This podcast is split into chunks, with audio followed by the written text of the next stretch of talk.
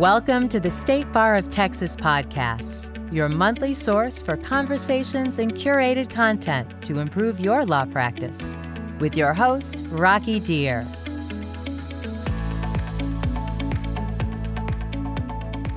Hello, and welcome to another episode of the State Bar of Texas podcast. We are recording live from our annual meeting in Austin, Texas. This is your host, Rocky Dhir. Joining me now, we have four stellar guests. We have Hannah Hembree Bell, we have Brian Hall, we have Holly Draper, and John Meredith. They just gave a, a riveting talk on radical ways to improve law firm culture. But first, let's get to know these guys one at a time. So, Hannah, let's start with you. Tell us, tell us what you do and where you work. All right, so I am managing attorney at Hembree Bell Law, where we help marriages end well in the greater Austin and San Antonio areas. Um, Ex Big Law turned solo. Uh, my team now is about 20 people, um, and we're headquartered here in Austin. Wonderful. Okay, Brian. Brian Hall, managing partner, Traverse Legal. Uh, our mission is to change the way law is practiced. Okay. Uh, our law firm primarily focuses on corporate and intellectual property matters. Okay, very cool. Holly. I'm Holly Draper. I'm the CEO and managing partner at the Draper Law Firm, which is a family law firm in McKinney and Bedford, Texas. Right now, we have six attorneys. Um, I also have a podcast called Texas Family Law Insiders. Okay, listen, this is don't be trying to invade on my podcast thing, okay? Like you talk about your podcast on your podcast. All right. And John, tell us about I'm you. John Meredith. I'm the Chief Operating Officer for Chamberlain Hrdlicka. We're a law firm based started in Houston. We have an office in San Antonio, Atlanta, and Philadelphia. Have about 160 attorneys, and uh, glad to be here. Well, wonderful, guys. You know, welcome. So, we're talking about law firm culture, radical ways to improve it was was your topic, of course. Now, it looks like all of you either own or are in senior leadership at your at your respective firms. So, what kind of got you first interested in in this topic of law firm culture? Did it just kind of happen, and then you realized you were onto something, or did you do something proactive when you got into leadership to kind of manage the way your your firms operate? So, we can start. We'll start with you, John. Yeah, one of the firms I worked eh, with previously before this firm takes great pride in saying the word culture. That they're a firm that now has over 2,000 attorneys, and they talk about the culture that they have kept from the very beginning when they w- were just opening. And that really inspired me because if you can keep that culture with that many people, it can really be something that you can do with a smaller number of attorneys. And to me, culture is really what drives you and it what it's what keeps you there. So it drives people to the firm and attracts them and then hopefully keeps them and helps retain, which is such an important part of the world. And what really inspires me is making people, uh, helping people work in a place they really enjoy being. That's really what drives me is they are achieving their goals, their dreams, and if I can be a part of that, and that's the culture I want to create. But you know, it's interesting. So, Holly, there's there's always this this tension, right? Especially nowadays, where people say, "I don't really care about the culture of my firm or my company. What I care about is that I get paid well, I have upward mobility, and I learn the things that I got to learn." And then, you know, so to them, it's more of a trade off. So, kind of following up on on John's observations, how important is culture, especially nowadays when we're talking more about fair pay and making sure people are compensated? To what to what extent do those two issues kind of go hand in hand? So, for me, culture has always been extremely important. Uh, my first job out of law school, I felt like I was sold one culture, and then when I arrived at the firm, it turned out to be something very different. Sounds like marriage. be- that's, that's why you got into family law. I get it Yeah. now. Okay. And um, the place that I started out was not conducive to having a family. And so when I started my firm, which was now a very long time ago, back in 2008, it was very important to me to create a culture that valued work life balance. So for me, when I am, and now I've grown, have five other attorneys working for me, we have a total of 12 people on our team we're bringing in people who care more about work life balance and that sort of a culture than care about big firm paychecks. Okay. So that's so for you. It's been more about it's been more about aligning what your personal interests are and finding a place that can foster that. Yes, I wanted to create a place, the place that I had been looking for all along. So I started as a solo, and it's easy to have whatever culture you want when it's just you. But as I grew, I was determined that I wanted to provide the type of place for other people to work that I didn't have when I was trying to work at another firm. So, so, Brian, what do you think is meant by this this concept of culture? I mean, uh, we're, we're lawyers. We like to define everything. So, how would you define this concept of culture? And do you take a different tack than your your co-panelists? So, the, the one word I would put on it to define it is personality. It's the personality of an organization, and and if I expand upon that, for us, it's our north star. It is what I want people within our organization to think of, to to hold each other accountable to, to to feel, and the same for people outside of our organization. I want our clients and prospective clients to look at us and say, "I know what they're all about." And and to me, setting the culture at the outset of the firm uh, is critically important. So we've been around almost 20 years, and culture has been something that we've been thinking about all the way from the from the beginning. Which, you know, I'm a big believer in the intersection between business and law right? Sure. And culture has been something big within the general business community, but here's a shocker, right? Law has been a little bit slow to adopt. Right? Never, never. Yes, believe it. So I'll fax you something later to kind of that, that Please. goes more into that. cool. It's- I'll type up something as well. Oh, good. Yes, you should dictate it. Okay. And, Yeah. and give it to your assistant. I mean, come on. Let's let's be real. You're big time now. Okay. Now, Hannah, in your case, let's talk a little bit about. So these days, the term culture, especially in the corporate sense, it, it gets bandied about a lot. But I think a lot of people are now starting to lose trust in the term culture, because so many companies that we know of. I'm not talking about law firms necessarily, but you know, big companies, they espouse a certain culture, but then their behavior sometimes doesn't doesn't back up that cultural branding that they've tried to do. For law firms and for your firm in particular, how do you how do you try to not just talk the talk but walk the walk? And how do lawyers do that?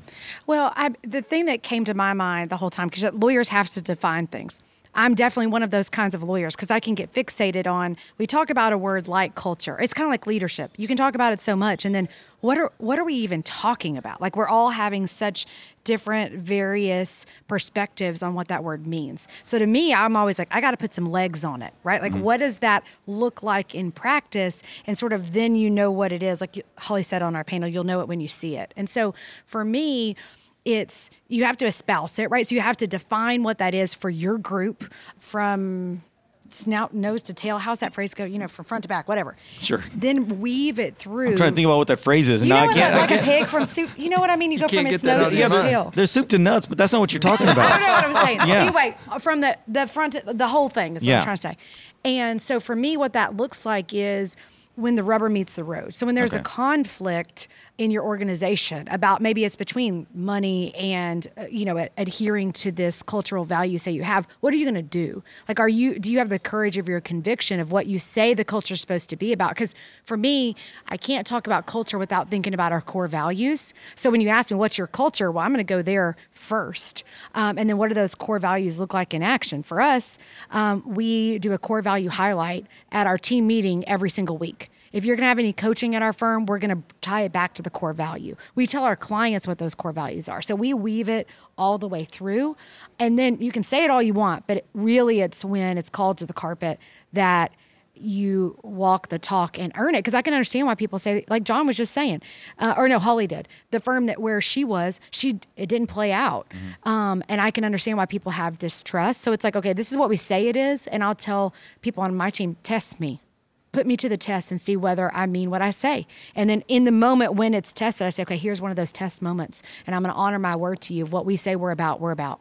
The topic, though, is improving radical ways to improve your firm culture. And I'm assuming each of you has your own takes on this. So we're going to ask this one question that everybody gets to kind of weigh in on. And the question is if I'm a law firm leader, you know, what would you say is your favorite your favorite mechanism for quote improving firm culture, taking it from where it is and making it better? I'm assuming these are guerrilla tactics or something that folks have not necessarily thought about. So, you know, we'll Holly, we'll start with you on this one. You know, what's your kind of favorite go-to way of of improving firm culture? So I think there's a few ways that we try and create and improve upon our culture. You know, as, especially as we grow, Sure. you have to make sure that you're evolving and that your culture's in, same culture can't be for a solo as for a, a larger firm. And you know, talking to people within the firm, finding out how can we better support you?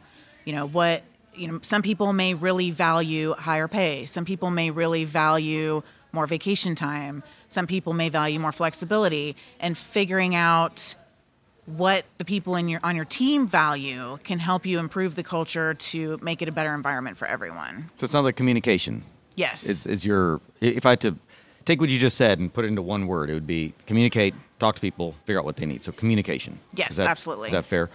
John, what about you? I would say it's expectation meetings. We have meetings where when someone joins the firm, the person they're going to be reporting to, they meet together with the person. It's basically a way that that person who is going to is hiring somebody goes, well, this is what an optimal person in your your area would be. What time do I get to, to work? What time do you get to work? When do we leave? How do I get messages in, uh, between each other? How do I give you work?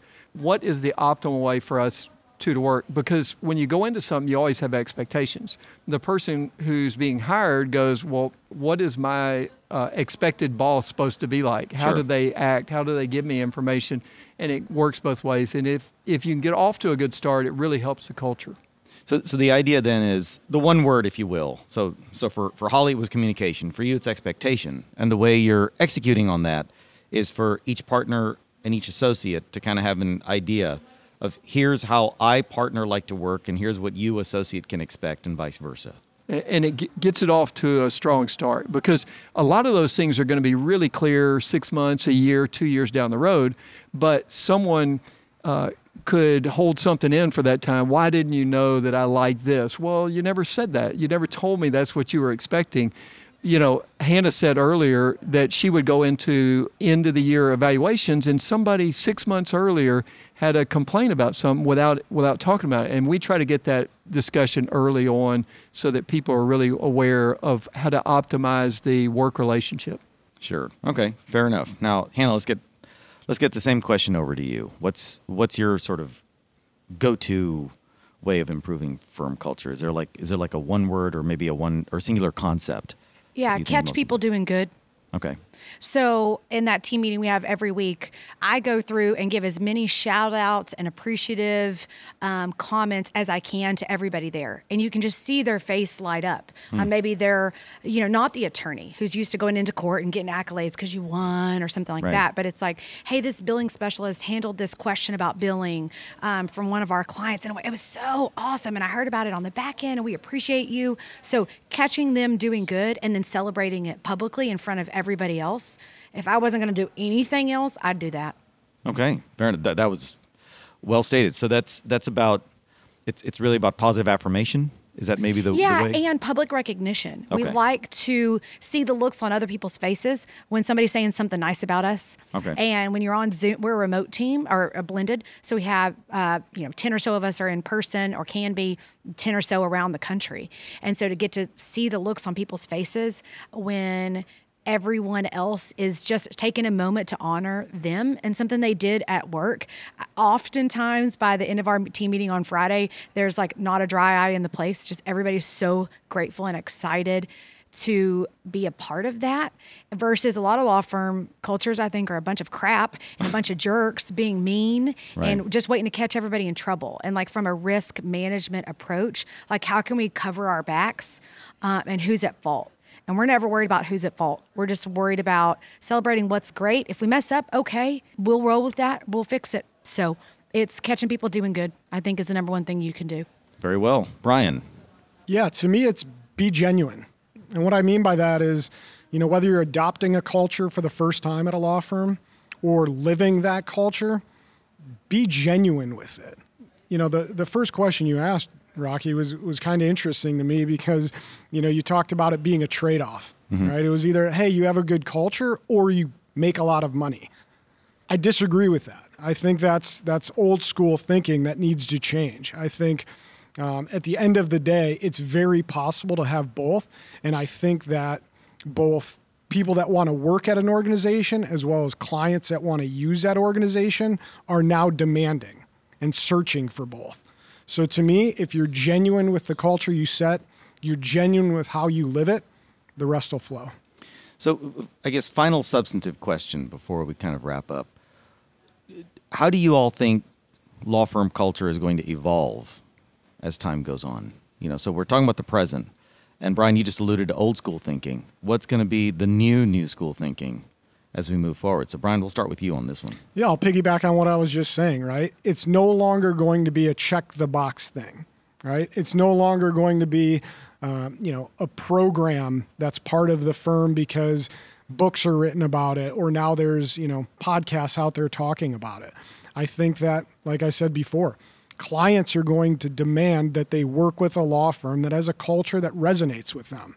Law students, lateral transfers, partners, whatever it might be, are also going to demand that their law firm aligns with what they believe in life.